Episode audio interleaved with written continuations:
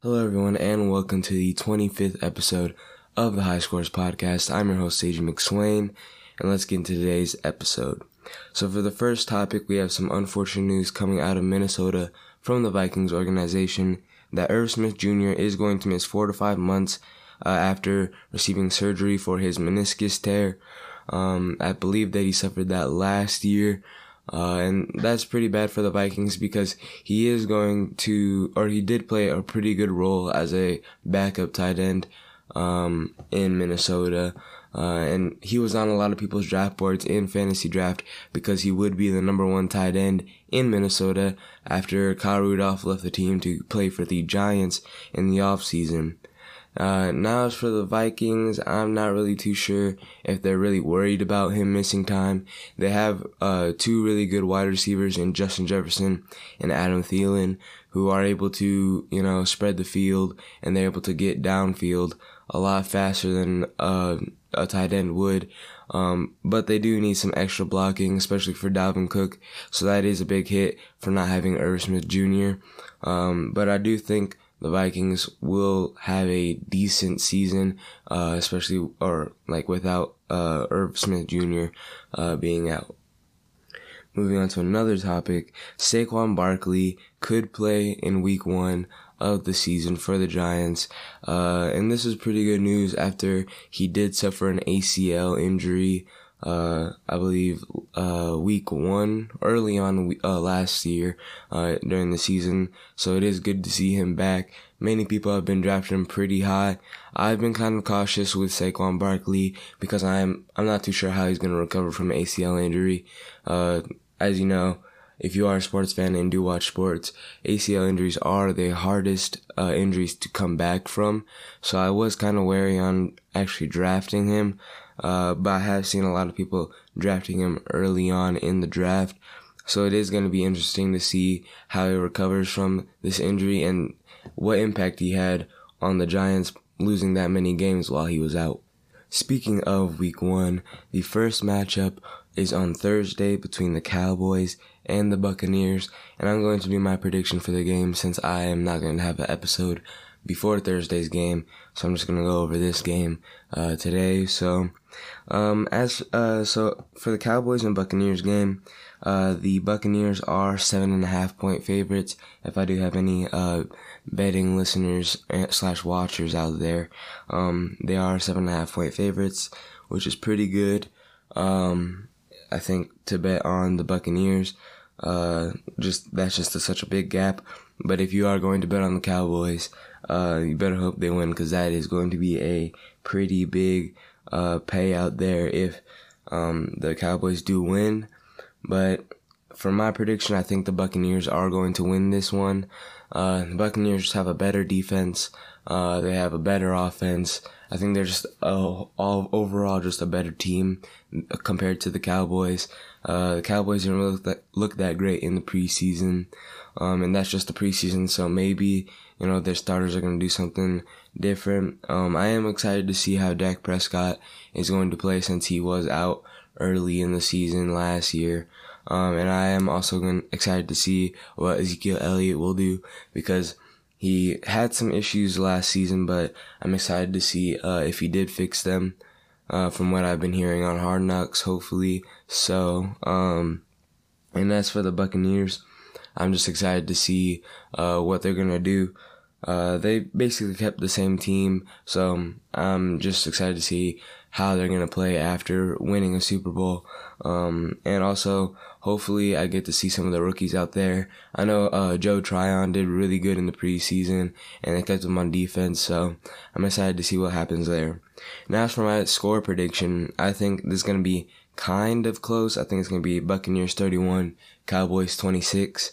Um, but it's not, the score seems like it's going to be really close, but I think the Bucks are going to get to a lead and then kind of the Cowboys are just going to get some end of the game points and then that's how it's going to end.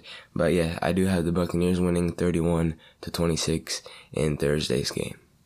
And another week one that happened this week, weekend, uh, was the college football uh, week one, and it was surprising to see most of these teams play. Uh, the main takeaway was the Georgia Clemson game, which was the primetime game, and that was a really low scoring game. Uh, Georgia won 10 to 3, so, um, against Clemson, and that just showed Trevor Lawrence's importance, uh, with Clemson, uh, and it seems like they've kind of fallen off here, so that might be uh, the possible end of a dynasty there uh, for Clemson. Now as for Alabama, uh, Alabama handedly beat uh, Miami. That was a pretty easy game for Alabama. Um, and then also North Carolina, who was 10th ranked in the AP poll, lost to Virginia Tech. So, uh, that was interesting. Uh, Virginia Tech did win on off, uh, on a walk-off interception at the end of the game. Um, and that was pretty nice to see. Also, watch Michigan play as a Michigan fan. It was nice to see Michigan win, even though it wasn't really against a really popular Big Ten team. It was just against Western Michigan. It was nice to see Michigan out there playing. They're throwing some deep balls. I am excited to see, uh, um, McNamara, kid McNamara out there as quarterback. I think he should have been starting quarterback last year. Um, but, uh, and also JJ McCarthy, who threw that deep bomb late in the game, um, to throw another touchdown. But, uh, I'm excited to see what Michigan is going to do here, um, late in the season, or, or later in the season.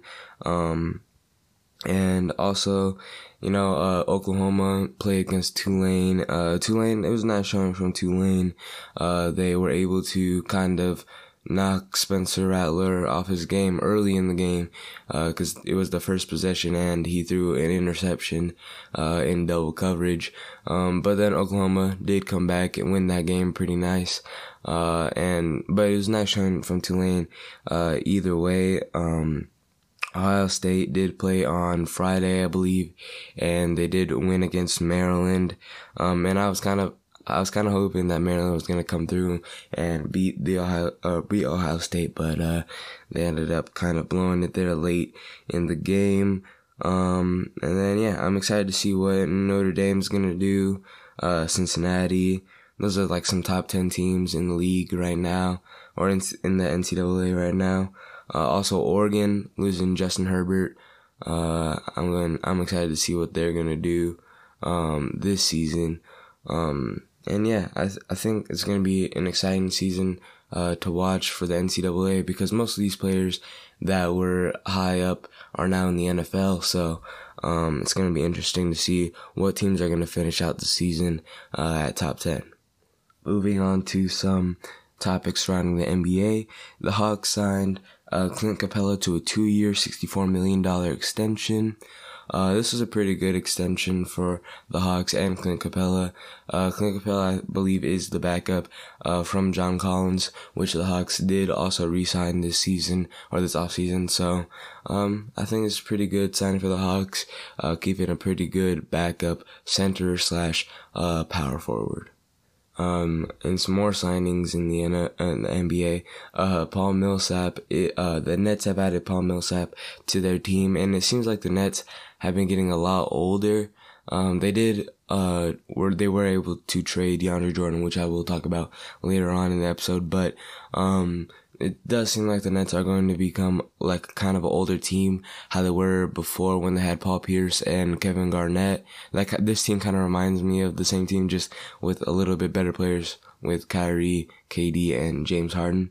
Uh, but it does seem like the Nets are going to are a really old team or older team here, uh, kind of like the Lakers. So um, it's gonna be interesting to see. It looks like they're trying to win now and then rebuild later. So uh, the Nets, I think this is their season to uh, win it all. But if they don't, I'm um, not too sure how the team is gonna develop uh, next season.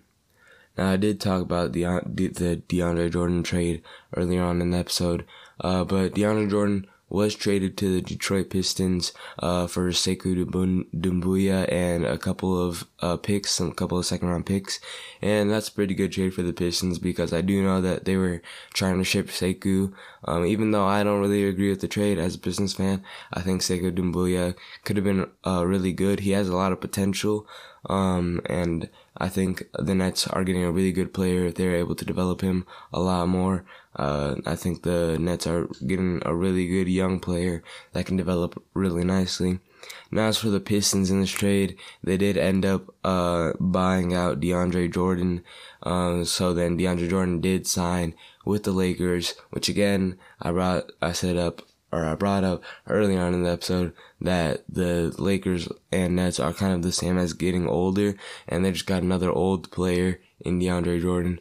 Um, which it also seems like the Lakers are trying to win now because again, if they don't win it now, I'm not really too sure how the team is going to develop uh, later on.